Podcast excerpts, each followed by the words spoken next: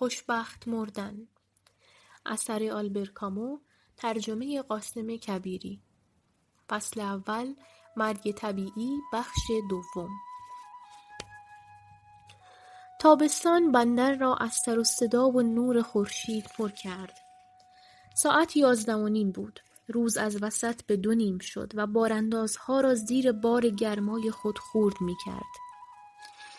های باری با های سیاه و های قرمز در کنار انبارهای شهرداری الجزیره لنگر انداخته و های گندم را بر آنها بار می‌کردند.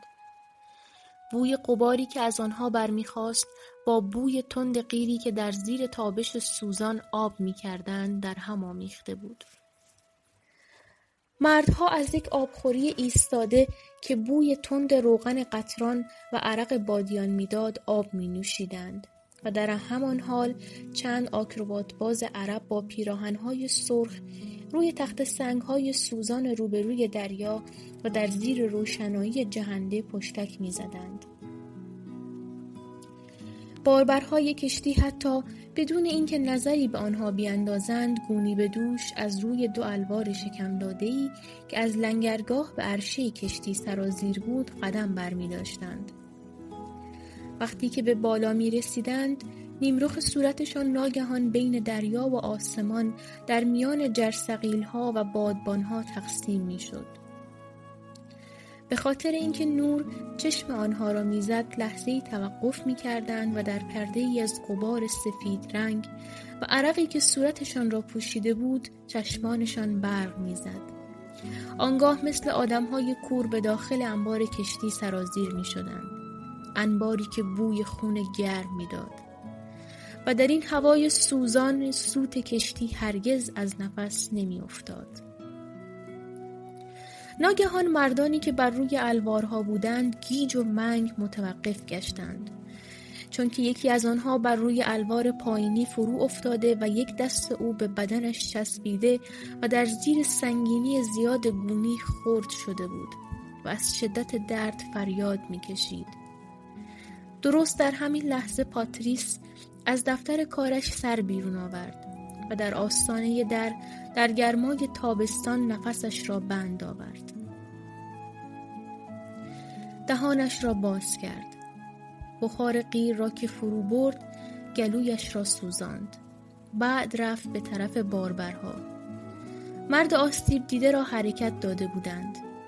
در میان خاک و خل افتاده بود و لبهایش از شدت درد سفید شده و دستش از بالای آرنج شکسته به بدنش آویزان بود یک تراش استخوان گوشت را شکافته و بیرون زده و زخمی دلخراش ایجاد کرده بود که خون از آن میچکید قطرات خون از روی بازویش پایین میغلطید و با هیس هیس خفیفی قطره قطره بر روی تخت سنگ های سوزان میریخت و به بخار تبدیل می‌شد. مرسو بی حرکت ایستاد و خیره به خون نگاه می کرد که شخصی بازویش را گرفت. امانوئل بود. یکی از کارمندان به کامیونی که صدای پشت سر هم تقتق موتورش شنیده می‌شد به طرف آنها می آمد اشاره کرد.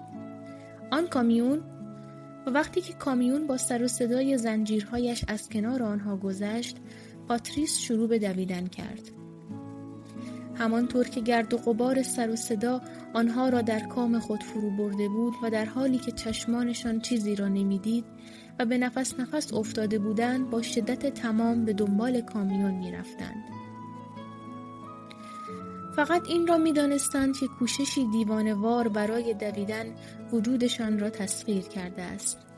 در این حال از ردیف های نامنظم جرسقیل ها و ماشینالات که در کنار دکل های رقصان در افق و تلاطم کشتی های لک و پیستار قرار داشتند گذشتند.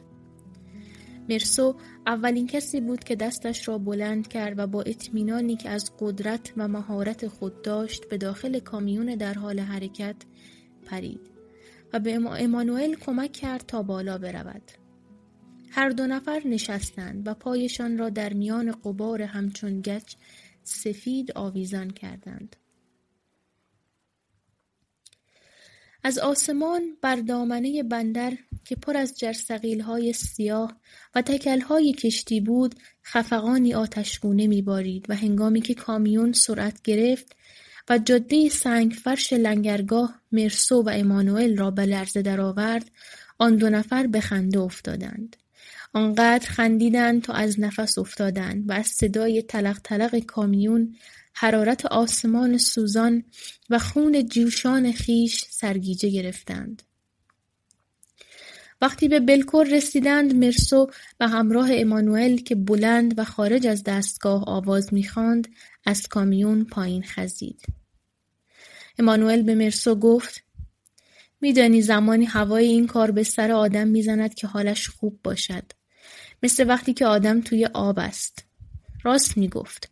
وقتی امانوئل شنا کرد آواز می‌خواند و صدایش که از فرط جیغ زدن می‌گرفت و در مقابل صدای دریا قابل شنیدن نبود به او فرصتی می‌داد که دستهای ورزیده کوتاهش را حرکتی بدهد. در جاده لیون قدم می‌زدند. مرسو که در کنار امانوئل بلندقد مینمود و حرکت شانه های پهنش بالا و پایین می‌شد خود را به کنار جاده کشاند. آنگونه که رانهایش را برای گریز از جمعیت که گهگاه دوروورش را می‌گرفتند پیچ و تاب می‌داد. بدنش چنان جوان و زورمند به نظر می آمد که تصور می تواند لذت جویی های جسمانی او را تا سرحد افراد تحمل نماید.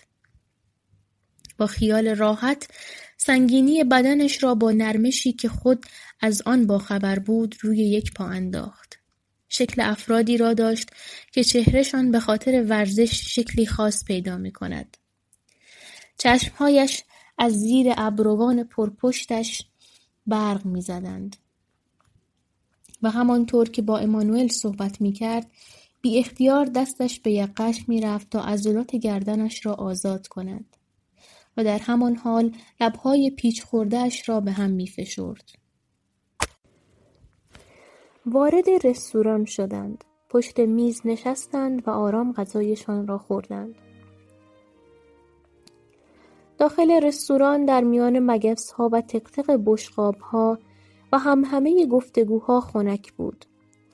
سلست صاحب رستوران مرد بلند قدی که سیبیل کلفتی داشت در حالی که دستش را به زیر پیشبند برده بود و شکمش را میخاراند به طرف آنها رفت تا سلام علیک کنند.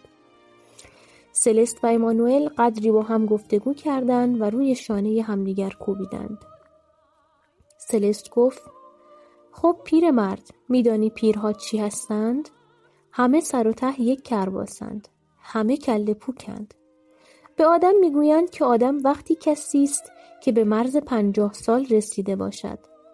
اما این به این دلیله که خودشون پنجاه سال دارند. کسی را می‌شناسم که فقط با پسرش به خوشگذرانی می رود. با هم بیرون می روند، می روند شهر، می روند کازینو. این آدم می گوید چرا با این پیر پاتال ها وقتم را تلف کنم؟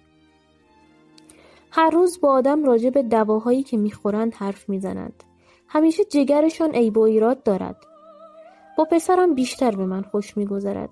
بعضی اوقات که زنی را ملاقات می کند من رویم را بر میگردانم سوار قطار می‌شوم خدا حافظ و ممنون منم همینطوری خوشم امانوئل خندید سلست گفت حرف آن آقا سندیت نداشت. اما من ازش بدم نمیآید. رو به مرسو کرد و هر حال از یک آدم دیگری که میشناختم بهتر بود. وقتی پولدار می‌شد سرش را بالا می‌گرفت و حرف می‌زد و همش هم ادا و اطفار میآمد. حالا زیاد به خودش مغرور نیست. آقا همه پولها رو از دست داده. مرسو گفت چه خوب. ولی آدمی که اینقدر پول داشته باشد حرامزادگی نمی کند پولهای او را این یکی بالا کشید حق هم داشت. تقریبا یک میلیون فرانک پول داشت. حالا اگر من بودم؟ امانوئل پرسید اگر تو بودی چی کار می‌کردی؟ برای خودم یک کلبه در ده می خریدم قدری چسب در نافم میریختم و پرچمی در آن فرو می‌کردم. بعد منتظر میمانم تا باد از کدام طرف میآید. مرسو تا زمانی که امانوئل در مورد جنگی که در مارن کرده بود صحبتی به میان نیاورده بود تون غذایش را خورد. میدانی پیاده نظام ها را به صف مقدم جبهه فرستادند؟ مرسو آرام گفت. این حرفا را تو نمی‌توان چرندیات گفت. سرگرد گفت حمله! و ما دویدیم داخل یک چیزی مثل آبراه که فقط درخت داشت. به ما دستور حمله داد اما هیچ کس آنجا نبود. بنابراین ما شروع کردیم به قدم رو و همینطوری رفتیم و بعد ناگهان مسلسل ها شروع کردند به تیراندازی به طرف ما. همه ما روی هم ریختیم. آنقدر زخمی و کشته شدند که می‌شد در خون آنها توی آبراه قایق سواری کرد بعضیا جیغ میکشیدند. مامان! آه خدای من چقدر وحشتناک بود. مرسو سر پا ایستاد و گرهی به دستمالش زد. صاحب رستوران رفت به طرف در آشپزخانه و قیمت نهارش را با گچ روی در نوشت. وقتی که یکی از مشتریهایش پول خود را تمام و کمال نپرداخت سلست در را از لولا درآورد و به عنوان مدرک به پشت گرفت و نزد او آورد. رنه پسرش مشغول خوردن یک تخم مرغ آبپز در گوشه ای بود. امانوئل در حالی که روی سینه اش میکوفت گفت تفلک کارش ساخته است. راست می‌گفت. رنه همیشه ساکت و جدی بود. با اینکه خیلی لاغر نبود اما چشمهایش برق می‌زد. درست در همان زمان مشتری دیگری برایش توضیح داد که با صبر و حوصله و گذشت زمان مرض سل قابل علاج است. رنه سرش را به علامت تایید تکان داد. و ضمن گاز زدن به تخم مرغ با وقار تمام جواب داد. مرسو قدم زنان به طرف پیشخان رفت و در حالی که روی آرنجش تکیه داده بود دستور قهوه داد. آن یکی مشتری چنین ادامه داد شما ژان پرز را می‌شناسید. در شرکت گاز کار می‌کرد. حالا مرحوم شده. او هم همین ناراحتی ریه را داشت اما خودش خواست که از بیمارستان مرخصش کنند و به خانه برود. میدانی زنش آنجا بود. آن زن چیزی جز یک مرکب برای او نبود. بیماریش او را چنین کرده بود. او همیشه با زنک بود. زنش این را نمی‌خواست اما او احساس احتیاج می‌کرد. بنابراین همه روزه در طول هفته این کار باعث قتل آن مرد مریض شد. رنه از خوردن باز ایستاد یه تکه نان بین دندانهایش ماند و به مرد خیره شد. سرانجام گفت بله این چیزی است که زود عارض آدم می شود اما خلاصی از دست آن به این زودی ها امکان ندارد. مرسو با یک انگشت اسمش را روی قهوه جوشی که بخار می کرد نوشت. چشمهایش را به هم زد. زندگیش هر روز به تناوب از این خورد و خوراک آرام به زیر آواز زدن ناگهانی امانوئل و از بوی قهوه به بوی غیر میگذشت. با خود و علاقمندیهایش بیگانه بود و صداقتش از قلبش بسیار فاصله داشت. اموری که در شرایط دیگر او را به هیجان می آورد اکنون جنب و جوشی در او ایجاد نمی کرد. زیرا این امور صرفا جزی از زندگی او بود. تا لحظه ای که به خانه می رسید و تمام قدرت و توجهش را به کار می گرفت. تا شعله زندگی را که در درونش زبانه می کشید خاموش نماید. سلست گفت مرسو چه فکر می کنی؟ تو که تحصیل کرده ای؟ پاتریس گفت بس کن همه چیز درست می شود. امروز خیلی عصبانی هستی. مرسو خندید و رستوران را ترک کرد. از خیابان گذشت و به طبقه بالا و به اتاقش رفت. آپارتمان روبروی قصابی گوشت اسب بود. با خم شدن از روی بالکن می‌شد ضمن استشمام بوی خون این تابلو هم را خواند. تقدیم به اصیل ترین پیروزی انسان روی تخت دراز کشید سیگاری دود کرد و به خواب رفت در اتاقی که قبلا به مادرش تعلق داشت میخوابید آنها از مدتها قبل یک آپارتمان سه اتاقه داشتند. حالا که مرسو تنها شده بود دو تا از اتاقها را به مردی که می شناخت یک چلیک ساز که با خواهرش زندگی می کرد اجاره داد و بهترین اتاق را هم برای خود نگه داشته بود. وقتی که مادرش مرد پنجاه و شش سال داشت. زن زیبایی بود که از یک زندگی پرتفریح و همراه با خوشگذرانی لذت برده بود و انتظار داشت باز هم لذت ببرد. در چهل سالگی به بیماری مخوفی دچار شد. مجبور شد از لباس و وسایل توالت چشم بپوشد و به لباسهای بیمارستان قانع شود. جوشهای وحشتناکی صورتش را از شکل انداخته، پاهایش آماس کرده و ضعف تقریبا زمینگیرش کرده بود. از آنجا که تقریبا نیمه نابینا شده بود و با حالتی وحشت زده کورمال کورمال خود را به این طرف و آن طرف آپارتمان بیرنگی که دیگر نمی توانست به آن برسد می کشانید. زندگی بیبند و بار او مرض قندی را که او آن را سرسری گرفته بود بدان شدت بیشتری بخشید. مرسو همچنان مجبور شد تحصیلاتش را رها کند و به کار بپردازد. وقتی که مادرش مرد او به خواندن و اندیشیدن ادامه داد. و زن بیمار ده سال آزگار به آن زندگی چسبید. زجری که می‌کشید آنقدر طول کشید که افراد دوروبر او به بیماریش عادت کردند و این مسئله را که او به طرز مهلکی بیمار است و خواهد مرد فراموش کردند. یک روز او مرد. همسایه ها برای مرسو ناراحت شدند. انتظار زیادی از مراسم تشییع داشتند. به یادشان بود که این پسر نسبت به مادرش احساس بسیار عمیقی داشت. می‌خواستند که فامیل های نسبتا دور زیاد گریه وزاری راه نیندازند تا بدین ترتیب پاتریس غمش را با آن شدت و هدت حس ننماید. از آنها خواستند که مواظب و مراقب او باشند. پاتریس بهترین لباسش را پوشید، کلاهش را به دست گرفت و به تنظیم امور مراسم پرداخت. با گروه کوچک ازادار به دنبال جنازه راه افتاد و به مراسم گوش داد.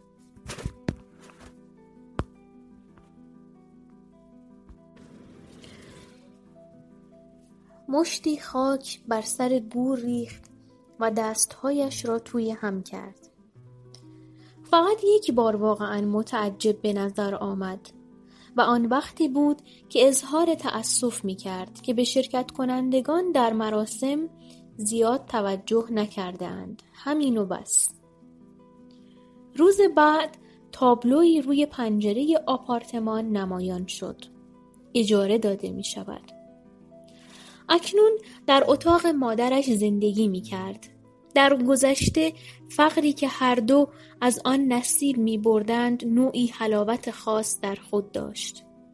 وقتی که پایان روز می رسید و آنها در پناه چراغ نفتی که بین خود قرار داده بودند و شامشان را آرام آرام می خوردند، از سادگی و صرف جویی خود دچاری نوعی لذت پنهانی می شدند. همسایه ها ساکت بودند. مرسو به دهان شل مادرش خیره می‌شد و لبخند می‌زد. مادرش با لبخند جواب می‌داد. مرسو دوباره به خوردن می پرداخت. چراغ کمی دود می کرد. مادرش با همان حالت خسته در حالی که لخت روی صندلی افتاده بود فقط دست راستش را دراز می کرد و چراغ را پایین می کشید و لحظه بعد می پرسید سیر شدی نه؟ مرسو یا کتاب می‌خواند یا سیگار می‌کشید. اگر سیگار می‌کشید همیشه می‌گفت باز هم و اگر مطالعه می‌کرد می‌گفت بیا جلوتر چشمهایت خراب می‌شود.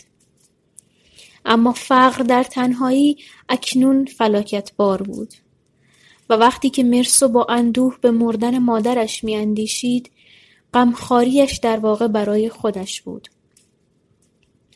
او می‌توانست طریقه راحتتری برای زندگی پیدا کند.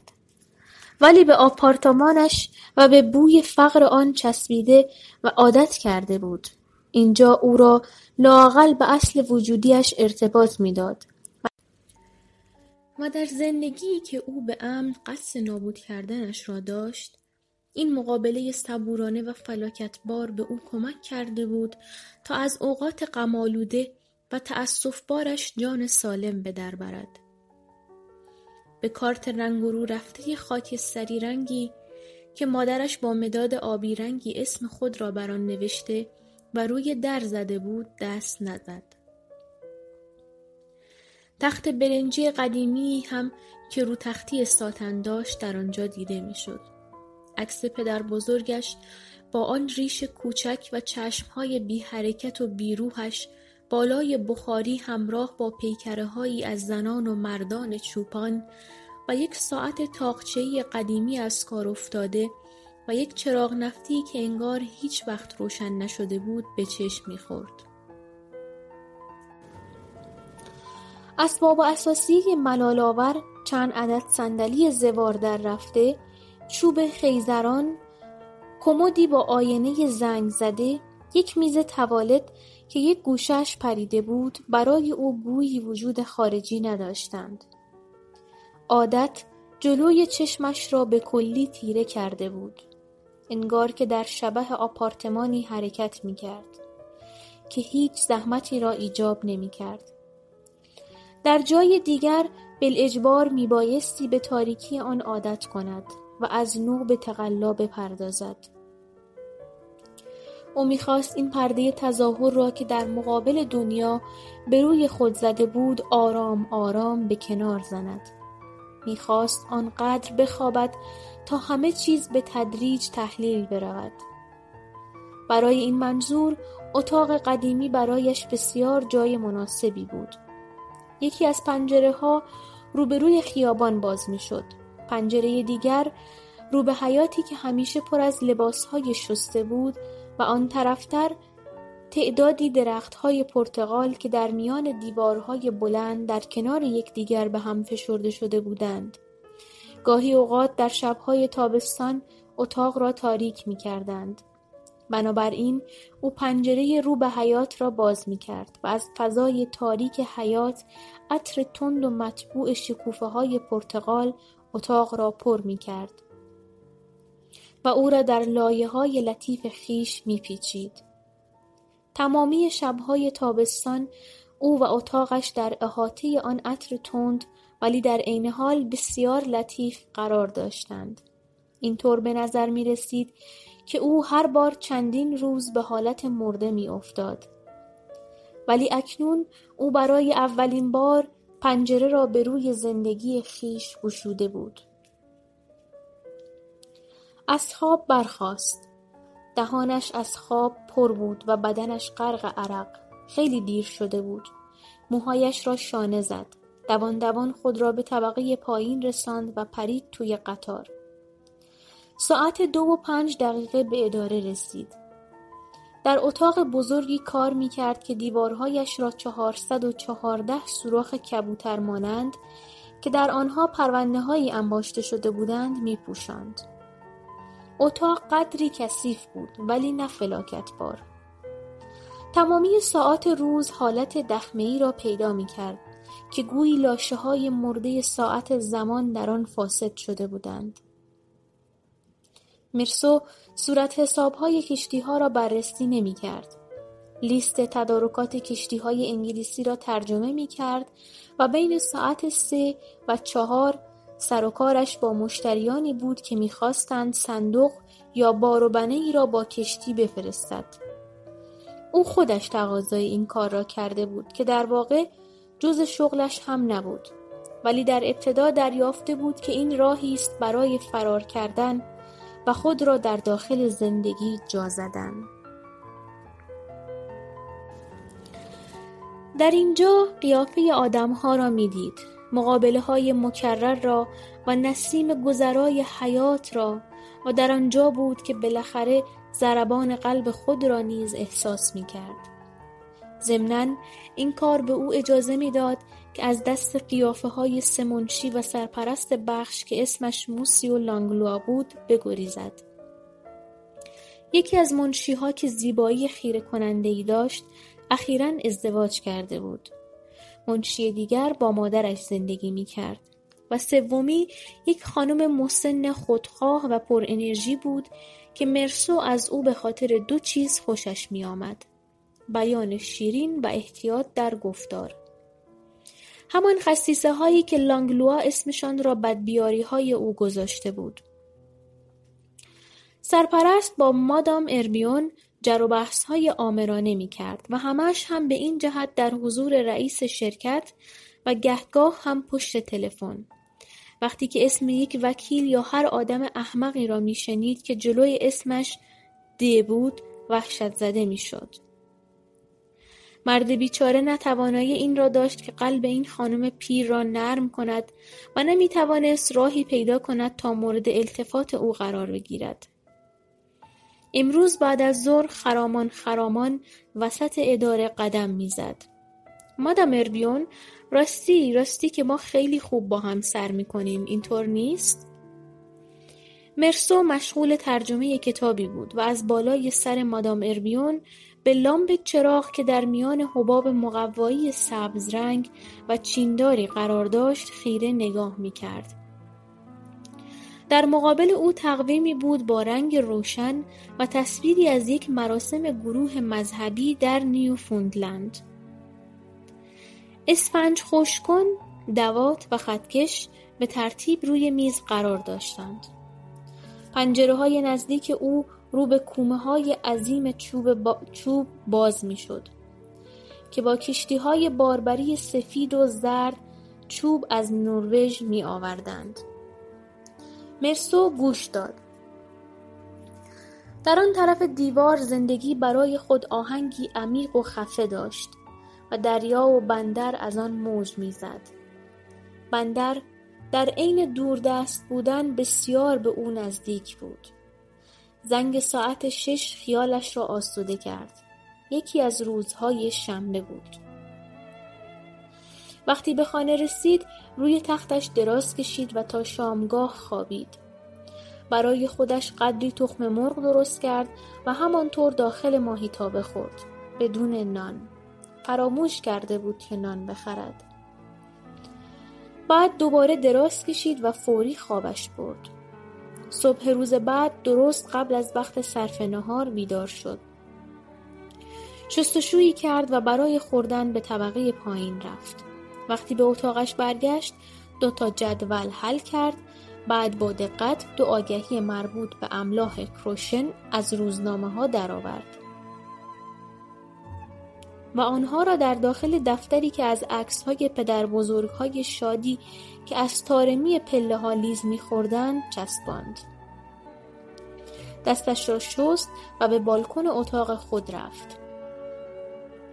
بعد از ظهر زیبایی بود با این وجود پیادهروها مرتوب بودند و پیاده روندگان تک و توپ در شتاب مرسو آنقدر به آنها خیره می‌شد تا از نظر دور می شدند و بعد نگاهش را به تازه وارد دیگری در جلوی دید او پیدا می شد می دوخت. در ضمن خانواده ای را هم دید که به همراهشان دو پسر بچه کوچک با لباسهای ملوانی که در بلوزهای آهاردارشان ناراحت بودند و نیز یک دختر بچه با یک روبان صورتی رنگ بسیار بزرگ با های سیاه ورنی که با هم قدم می‌زدند پشت سر آنها مادری با لباس قهوه‌ای ابریشمی چون موجودی قول مانند که در یک شال خست خود را پیشیده بود و پدر خانواده که با وقارتر بود و عصایی در دست داشت طولی نکشید که نوبت به جوانهای محله رسید با موهای صاف و عقب زده با های سرخ، کتهای تنگ و چسبان و پوستهای ملیل دوزی شده و کفشهای پنجه پهن. اینها قصدشان رفتن به سینما در مرکز شهر بود و در حالی که بلند بلند میخندیدند با عجله به طرف قطار برقی می‌رفتند. بعد خیابان دوباره ساکت شد. محیط برای خوشگذرانی های شبانه آماده بود. و جای غروق ها و دارها شده بود. آسمانی که بر بالای سر درختان فیکوس که سراسر خیابان را گرفته بودند قرار داشت. در عین صاف بودن بینور جلوه می نمود. روبروی مرسو مرد توتون فروشی صندلی را از داخل به در مغازه آورد. دستهایش را پشت صندلی گذاشت و آنها را از هم باز کرد. اتوبوس های برقی شلوغ از مدتی قبل تقریبا خالی شده بودند. شپیرو داخل کافه کوچکی شد. مستخدم مشغول جاروب کردن خاکره به داخل اتاق خالی جلویی بود. مرسو صندلیاش را چرخاند و آن را مثل صندلی توتون فروش قرار داد و دو نخ سیگار یکی بعد از دیگری کشید. به اتاقش برگشت. یک تکه شکلات شکست و جدا کرد و برگشت سر بالکن تا آن را بخورد. به زودی آسمان تیره شد. سپس دوباره رنگ باخت. و با وجودی که هوا از باریدن باران خبر می‌داد این ابرهای بارانی گذران در حالی که خیابان را تاریک کرده بودند بی آنکه ببارند باز پراکنده شدند ساعت پنج اتوبوس های برقی لبریز از طرفداران فوتبال که از استادیوم دوردست می آمدند و روی نرده های مخصوص دستگیره ها و رکاب ها نشسته بودند هیاهو کنان گذشتند. مرسو در اتوبوس بعدی که از روی ساکهای پارچه‌ای توانست خود بازیکنها را بشناسد. فوتبالیست ها فریاد می‌زدند و با تمام توان میخواندند که تیم آنها هرگز نخواهد مرد. چند نفر دستشان را به سوی مرسو تکان دادند. یکی فریاد زد این بار پیروز شدیم. مرسو که سرش را به علامت تایید تکان می‌داد تنها جوابی که داد بله بود. بعد اتومبیل های دیگری از راه رسیدند. روی سپرهای بعضی از آنها دسته های گل چیده و دور سپرها را با گل تزئین کرده بودند. روشنی روز باز هم بیشتر رنگ باخت. آسمان بر, بالا بر بالای پشت بام ها رنگ خون گرفت و با آمدن شب خیابانها دوباره به جنب و جوش افتاد. تفریح کنندگان بازگشتند. بچه های خسته ناله کنان خود را در اختیار والدین خود میگذاشتند تا به خانه کشیده شوند. سینماهای محل گروه های جمعیت را به داخل خیابانها می ریختند. مرسو از حرکات وحشیانه جوانها می توانست بگوید که یک فیلم پرماجرا دیده بودند.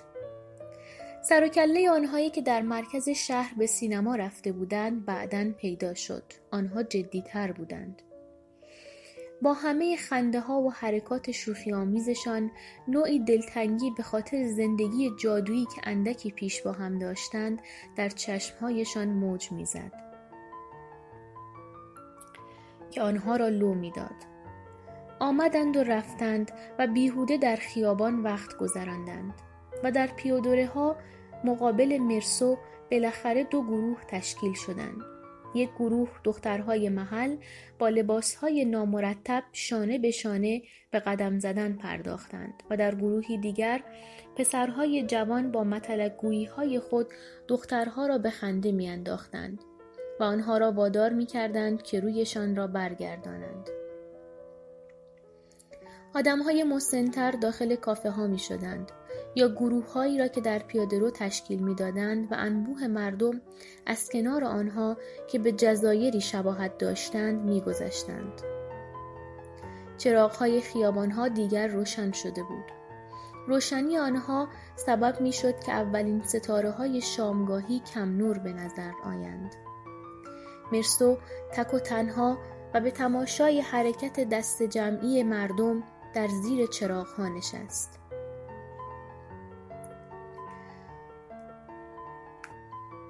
چراغ ها سبب برق زدن پیادهروهای مرتوب شده بود. با خالی شدن تدریجی محله و خزیدن اولین گربه به داخل خیابان به محض متروک شدن مجدد آن سایه شب بر تارک درختان و چراغها گسترده شد. مرسو به فکر شام افتاد. از بس به صندلیاش تکیه داده بود گردنش قدری درد گرفت. پایین رفت تا نان و ماکارانی بخرد. شامش را درست کرد و خورد و دوباره به بالکن برگشت. مجددا مردم خارج می شدند. هوا خنک شده بود. بر خود لرزید. پنجره ها را بست و به طرف آینه ای که روی بخاری بود رفت. به جز شبهای معینی که مارت می آمد یا او با مارت بیرون می رفت و به غیر از مکاتباتی که با دختران تونستی داشت تمامی زندگیش در تصویر زنگار گرفته منعکس در آینه در اتاقی که چراغ نفتی کثیفی در آن در میان تکه های نان خشک قرار داشت خلاصه می شد. مرسو گفت یک یک شنبه دیگر هم گذشت.